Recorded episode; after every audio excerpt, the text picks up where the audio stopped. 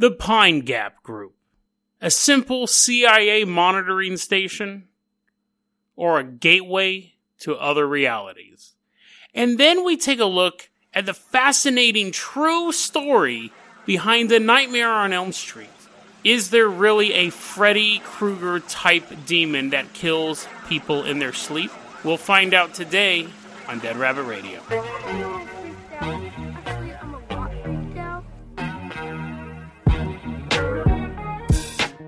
Everyone, welcome back to another episode of Dead Rabbit Radio. I'm your host, Jason Carpenter. I'm having a great day. I hope you guys are having a great day too. I'm so, so sweaty. We've reached, guys, it has almost been a year.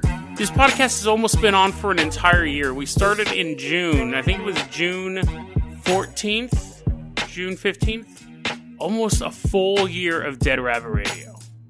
So I, I'm super stoked about that. Like, I think in the back of my head, I always thought, oh, you know, I'm going to do I think in the early ones, I go, oh, I'm going to do 100 episodes and we'll go from there. Almost a year, guys. Thank you so much for being part of this journey, too.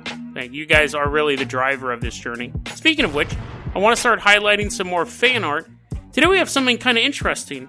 It'll be in the show notes if you want to click on it. I'm going to just want to have a gallery on there. And then on YouTube, you'll see it up here. Merrick, via Facebook, went to. I did a story a while back about the uh, the uh, Finn McCool, the Giants who were basically like rolling around in the dirt. They weren't doing that. They were giants who were fighting, and then one decided to become a baby and all that stuff. He went to the cave where this story apparently took place. Like he found the Giants Causeway. It's not like he was Indiana Jones, like it's on a map, but he went to Giants Causeway in Scotland or Ireland, one of the two, and took a photo of it and sent it. And he goes, I went here because of the episode. Now, I don't think he was traveling from like Alabama. I'm pretty sure he lived in the area. He's just like, oh, that's across the street. But still, it's awesome. Like, again, I'm, I never really thought the show would get like that, where people would hear something and it would inspire them to go on a little trip. And that's amazing.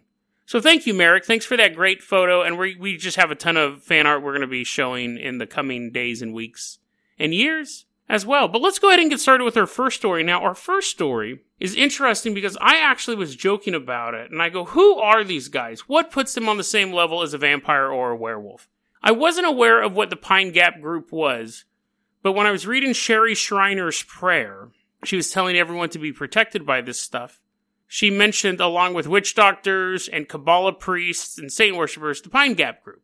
So, of course, I was curious to what they were. At that point, I was just reading it I was reading that live. Like I hadn't gotten that far into the prayer before, so I really was like, who are these dudes? Alex F on YouTube was like, it's actually a real, because I said it's either totally fake or a super obscure conspiracy, and Alex F on YouTube said it is real. The Pine Gap is a base in Australia. It's a satellite observation base.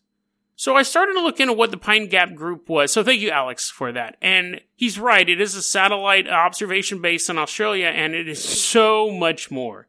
So bizarre. So bizarre. What it is, is that parent, and as I'm reading up on it, it's not a lot of information on it. Uh, not even the conspiracy stuff is very, very sparse. But I'm reading up about the Pine Gap facility in Australia, and I'm like, why does the U.S., why does the CIA, the NSA, and the NRO, which is the National Reconnaissance Organization, why do they have a facility in Australia? Now, Australia is an allied country to the United States. They're part of the Seven Eyes. That's uh, seven countries that we allow information to be shared with. And controversially, controverse, anyways, it causes controversy because Australia can't spy on its own citizens and America can't spy on its own citizens, but what happens is the Americans will spy on the Australian citizens and then give the information to the Australian government. That all came out during the Seven Eyes revelation. So it makes sense that we would have an observation base there, but I'm still thinking like, why Australia? It turns out the Pine Gap, it's interesting because there's two levels to this. One, there's the legit conspiracies like Seven Eyes, and then there's the wackadoo nut job Sherry Shriner stuff. And I actually, to be fair, I think Sherry Shriner is more and the realistic stuff a bit, but the Pine Gap facility in Australia, it's in a perfect location. It's one, it's in the middle of nowhere, so you don't have to worry about people stumbling across it. Two, it gives it access to what one third of the satellites that cover the globe. And what it, it basically picks up cell phone calls, it picks up uh, satellite transmissions. It picks up anti-aircraft and anti-missile frequencies, so they kind of know where all this stuff is moving. So what's covered is all of China. All of basically is Asia. Anything that's satellite based coming in or out of Asia is intercepted by Pine Gap. The Asian part of Russia, so the Tatar Empire stuff is all intercepted. I'm sure there's only like five satellites beaming down stuff to Siberia, but they can get them. And then Middle East. So originally it was set up there in the 60s as a Cold War preventative measure. It could tell if missiles were being launched and then it was being used to ensure that the nuclear treaties were intact. But then after 2001, September 12th, 2001, they basically pivoted their entire operation to spying on everybody.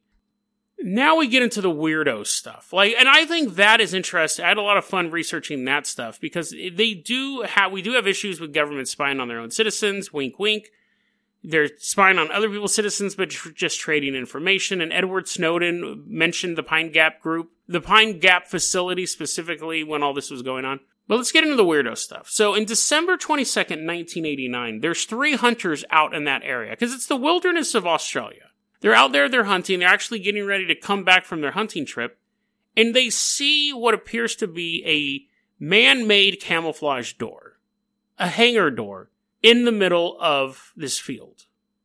And they're like, this is out of place. This is totally not. It's basically like a giant metal hangar door with like a, a, a bunch of leaves thrown on top of it. And they're like, and they're, they obviously are like, that's not something that should be here. There shouldn't be a big hangar door out here in the middle of nowhere. But then the door opens and a large silver disc flies out of the hangar and flies away and they're totally stunned by it. They can't believe what they just saw. They actually tell a friend of theirs who's a university professor who ends up telling a local UFOologist, and that's how we know about it. So you're like, oh, cool. UFOs are involved in Pine. Oh, I'm not finished yet. Not finished yet. That would have been interesting enough. In 1980, a police officer was helping the search for a missing child. How a child goes missing in the middle of the desert, in the middle of the outback, who knows? But apparently he's looking for that kid must be like a track star. He's like leaving Melbourne just running, just running for days. Actually, maybe he got lost from the facility, but he's like this mutant kid. He's Bat Boy. They're trying to catch. He 1980. He's in the area of the Pine Gap facility looking for this kid. Sees a camouflage door. What? He then sees what he describes as several bathtub shaped objects. So you figure like a, just like a you guys know what a bathtub looks like. I don't have to explain it. Unless you have like a fancy dancy bathtub that's like, what if it's one of those standing bathtubs that the elderly people use? He sees a couple of those fly out too. Anyways, he sees several bathtub shaped objects fly out of the man made covered door and he's watching them fly across the landscape. And then he goes in the hills. I saw basically a black void open up and they flew into that. So not another door. It was something that seemed unreal to him traveled across the landscape, went into there. 1973. There's a report, again, some hunters by the Pine Gap facility. They're, they describe this. A blue beam shoots up into the sky from inside the base. So they see the f- perimeter of the base and they see a blue beam shoot up. And then a UFO, like a straight up traditional disc shaped metallic disc UFO, begins hovering over the base about a thousand feet in the air.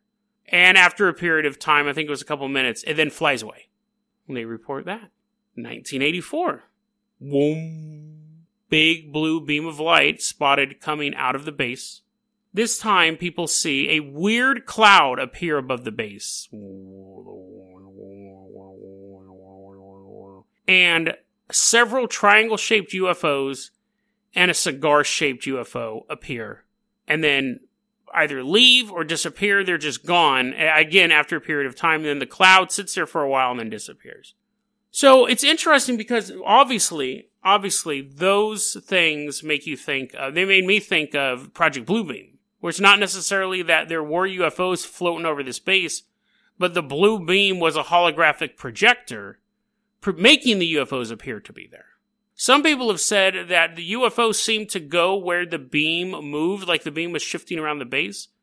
So they were saying the beam was controlling the UFO, but again, it could have been that the blue beam was actually the holographic projector putting this up in the sky. Now, I poo pooed all over Project Bluebeam in the episode that I covered that. And these stories of the blue beam and the UFO are all around the same time that the Project Bluebeam theory was getting started. But again, Project Bluebeam was fairly, fairly obscure back then. Like eh, back then, you, a lot of you guys, a lot of you younger kids have to realize that back then, to be involved in conspiracy theories, you had to track down books and magazines. And you're like, yeah, of course, Jason, but it was different. Like you only had access to the conspiracy information that you stumbled across. There was no real cross referencing unless you were Giles from Buffy. Like you read a magazine or a book and that was pretty much all the information you had unless you could find another book on that subject. There was no Amazon. Your libraries didn't cover this stuff. So the fact that these people are telling stories about these blue beams and these UFOs appearing, it's possible that this was where the guy who created Bluebeam came up with his idea. It's possible that blue beam has an element of truth in it. The weird cloud would be what you would project the image on. But I, I mean, again, that's so funny because that episode I completely dismissed Project Bluebeam as the rantings of a lunatic. And then I find this stuff. And what I always find interesting is that when I'm reading about this stuff, they never once reference Project Bluebeam. And when I was researching Project Bluebeam, they never once referenced the Pine Gap group, which makes me think that one or both are true. If these guys, if on these sites they're like, because again, conspiracy theorists were working in the dark back then. So nowadays it's easy to go, oh, did you know Miley Cyrus is an Illuminati agent? Look at all these websites that agree with me. Look at all this stuff that agrees with me. As opposed to, I have this theory that I'm going to come up with in Australia of these events these people saw. And then in Canada, you have someone else come up with the theory around the same time, and they're both parallel to each other, and they never reference each other. It lends a little more credibility to it. But then we get to Richard Saunders. Richard Saunders and a, and a couple other researchers have really tried digging into the Pine Gap group. And then we, it's almost like disinfo at this point. So you go, UFOs are being seen around this isolated facility. We know the CIA runs it. We know that it's used to spy on people and intercept radio waves and stuff like that. And then someone else shows up and goes, well, actually, you want to know what's really going on at Pine Gap? Apparently, there's a 5.3 mile deep borehole right underneath Pine Gap facility that is holds a death ray to shoot aliens. That's a really good way to fight aliens. They're like, "Oh, you bastards, bring your ships right over Australia and we'll show you." What? It doesn't really make sense if you can't rotate the planet at will. It's not the Death Star. But anyways, there's a death ray down there.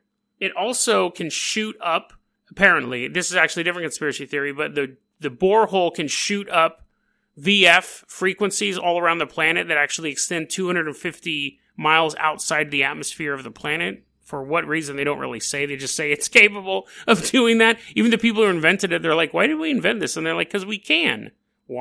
They're like, "It doesn't. It's not doing anything. We don't even know if it works. We just want to do it." Some people believe that in this 5.3 mile hole, which probably doesn't even exist, but there's a lot of conspiracy theories about this. I don't really think it's safe to build a base over a giant gaping hole in your planet. Some people believe in this hole it's where the elites are going to hide out at the end of the world. Some people believe it holds a supercomputer that's so powerful that Bill Clinton once went there. You can tell how old these conspiracy theories are. Bill Clinton once went there and he can go up to the computer and go, Can you tell me about Jason Carpenter? And it's like, Jason Carpenter, podcast host, lives in Hood River, eats coconut oil. Uh, you don't want to know what he does five times a day. Uh, he walks a lot. Like you can, this computer's so advanced based on all the spy information and its own advanced AI it knows everything about everybody. You can ask it, hey, so uh, what does Britney Spears' kisses taste like? And it's like, mm, tastes like vanilla and sapphire. Hmm, I didn't know sapphire had a taste. Yes, yes, kiss Britney Spears, you'll find out. Be boop. But anyway, it's like it knows everything about everybody. Apparently, this is all. This is a very crowded hole. If you haven't already figured it out, Death Ray, antenna gun, a bunch of elites living down there. Now it has a supercomputer. It also houses our time soldiers. So apparently, and again, I think this is the best way to wrap this up. Oh, there's all there also has a Stargate to go to Mars. You can go to Pine Gap and then walk through a doorway and end up on Mars and then suffocate. Oh, I shouldn't have done this. But apparently you can do that. You can you can walk into Mars from Pine Gap. And in the future, soldiers are trained to fight the wars of today. You won't have laser guns in the past. It's the year 2018. It's like, oh yeah. Then, after all of their training, they are sent back to Australia. Here's your orders. They're like, what's this? They're like, oh, we need you to go sit in this base in Dusseldorf, Germany. It's like, okay, he just sits there. He's an MP. Why would you train soldiers in the future and send them back here where there's basically like no major conflicts? It seems like a total waste of resources. Total waste of resources to send these trained future tech Captain Power soldiers to Australia and then just have them like guarding posts in South Korea. Total, total waste. But I guess if you have a time machine, I mean, you're going to have to use it. You have to prove that your budget is worth something. So that is the story of Pine Gap. Maybe Sherry Shriner wasn't as much as a nut job as I put her out to be. She obviously knew about these guys and I didn't. Thanks Alex F for the recommendation. And just a little tip here, just a little tip. Although Merrick did go to Finn McCool's cave and take a photo of it and visit it because of the podcast, don't visit this place. Don't be like, hey, don't get arrested by these time soldiers. You're standing in front of a portal and you're like, oh no, Dead Rabbit told me about your show. He knows everything about you guys. And they're like, and they're like, oh, he, we already talked to the supercomputer. We know everything about Jason Carpenter. And then they push you into Mars. So yeah, don't go there. Don't go there. As curious as you are. Okay, but let's go ahead and move on to our next story here. Now, our next story is part of our Too Good to Be True week, where we're going to talk about stories that you did not know were based on true stories, but actually were. And this one I actually knew about because I watched the commentary for, I love director's commentary for movies or writer commentary or whatever. I love behind the scenes stuff. It's one of my favorite things. And I was watching the director's commentary for Nightmare on Elm Street, and it had the actress who played Nancy on there. It had Wes Craven, the director, and I believe he wrote it as well. And then I think they had a producer and someone else. In the commentary for Nightmare on Elm Street, Wes Craven says, This is based on a true story. This is based on a true story. And someone else goes, What? And they're like, Yeah, yeah, this Nightmare on Elm Street is based on a true story. And he weaves this tale about what happened. Now, what I'm about to tell you is referenced a little bit in the show notes, but in the show notes, it mostly just refers to an interview he did for like Cinema Blend when you watch the commentary, which is again the first time I heard about it, this is the version I heard. Back in the 80s, when he was living in LA, there was a series of articles about these young Southeast Asian men dying in their sleep. What would happen is that they would start having horrible nightmares, and then they would tell their loved ones, oh, I'm having the worst nightmares. I keep having these awful, awful nightmares. And eventually they'd go to sleep and they'd die in their sleep. And it was just these little art as one after like a couple of them had passed away, but after there was a pattern, you'd see a little blurb in the newspaper, Wes Craven would be like, you know, I was reading the LA Times and I'd see this little blurb, and I go, that's kind of creepy. And then eventually the LA Times ran a longer story in 1981 about one boy in particular. And again, he was from Southeast Asia, and he began having these nightmares. And he says, if I fall asleep, I'm going to die. And his parents were really concerned, and they take him to the doctor, and they're trying to get him to sleep and they're trying to put sleeping pills in his stuff and he's like refusing it. He's refusing treatment. He's drinking a bunch of coffee. He refuses to go to sleep. He's like setting alarm clocks to go off at random times so he can't accidentally doze off. He stays awake for four days. And then finally, in the end, he falls asleep. I think it was on the couch and the parents are like, oh, finally, you know, it's over. And they take him to the bedroom and then they hear him yelling and they go in there and he's dead. The end. And Wes Craven was like, oh, that is an awesome horror movie. So he creates the character of Freddy Krueger. And it's funny because you're watching the commentary of this movie of this dude just butchering people. And you just in the middle of it, he's like, yeah. And he goes, the entire third act of the movie is based on that last article. Like uh, Nancy gets taken to the hospital. I, I, it's funny because now I realize I'm assuming all of you guys know what the concept of Nightmare on Elm Street is. The, this monster, he probably has one of the best origin stories of any serial killer his mom is raped by a hundred maniacs in an insane asylum, and this kid is born. And then he goes gets a job at an elementary school, and he begins uh, molesting and murdering these kids just one after another. He gets arrested for it. He gets off on trial, like on a technicality. He doesn't get convicted. He goes back to just to his shack that's outside of the school, and then the townspeople get together, form a vigilante mob, and burn him to death. And then he gets his revenge by now killing everyone else's all the people who killed him he's killing their kids that is it's basically clint eastwood as a bad guy like that's a really great origin story for a villain i can't really think of another another horror movie icon who has such a great origin story I re- yeah, I think it's just really, really well done. It's super creepy. He's basically feels he's been wronged. He's like, no, you should let me keep. It would be one thing if he was convicted and he wasn't guilty. But no, no, he's like, oh no, I love murdering kids. Like I'm, t- I'm totally down with that.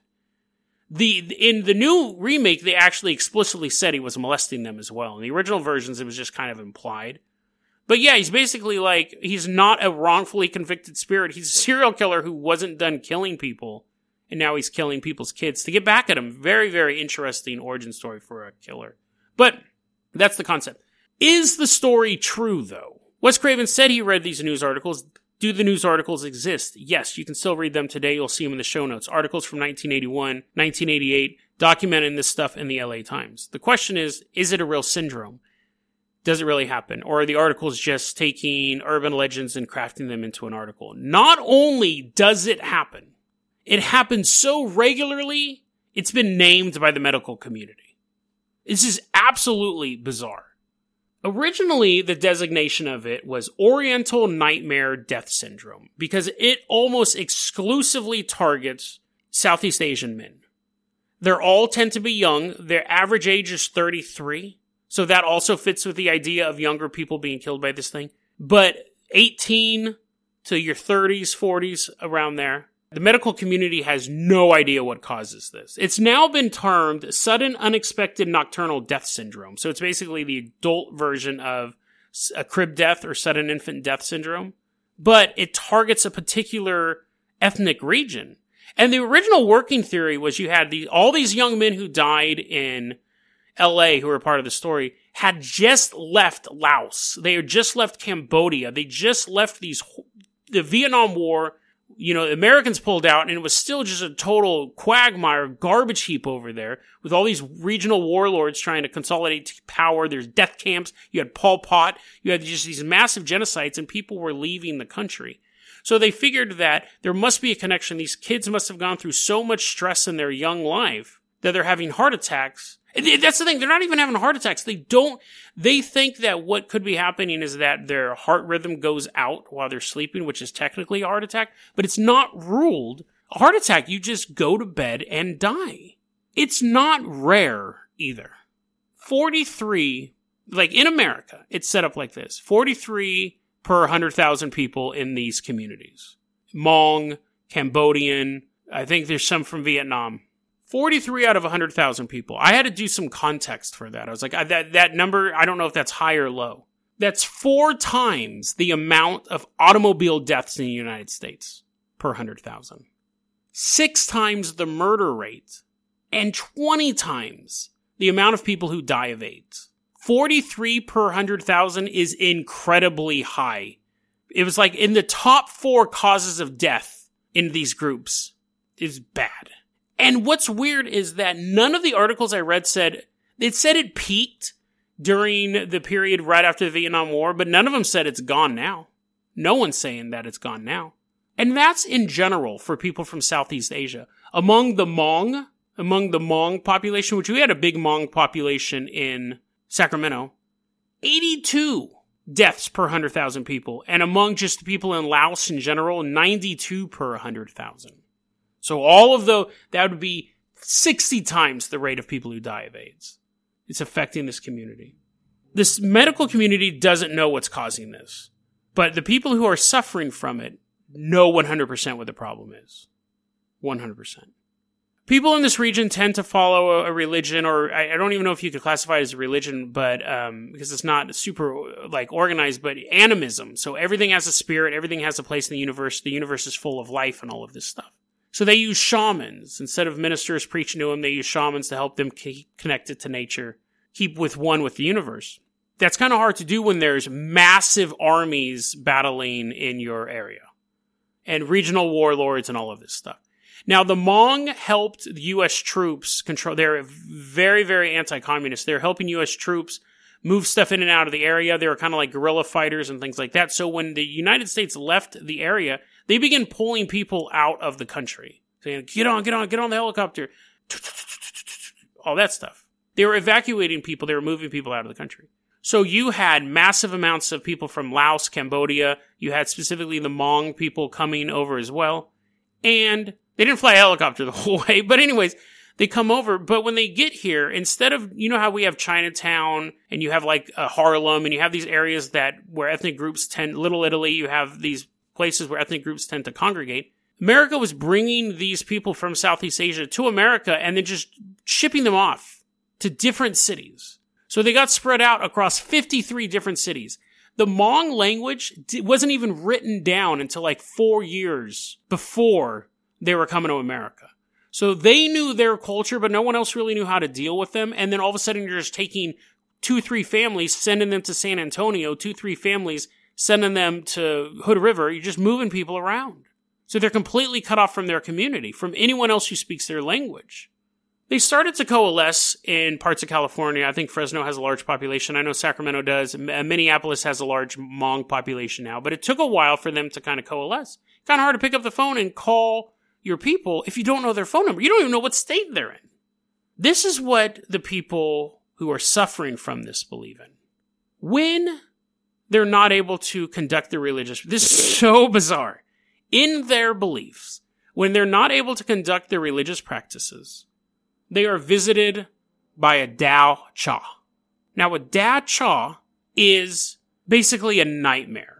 It's a personification of a nightmare. We have the old hag syndrome where it's the, the sleep paralysis and something sits on your chest. You can't breathe.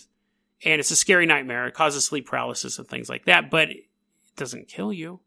The Da Chow, though, will. It takes the form that it's no, there's very, very little information on this in English.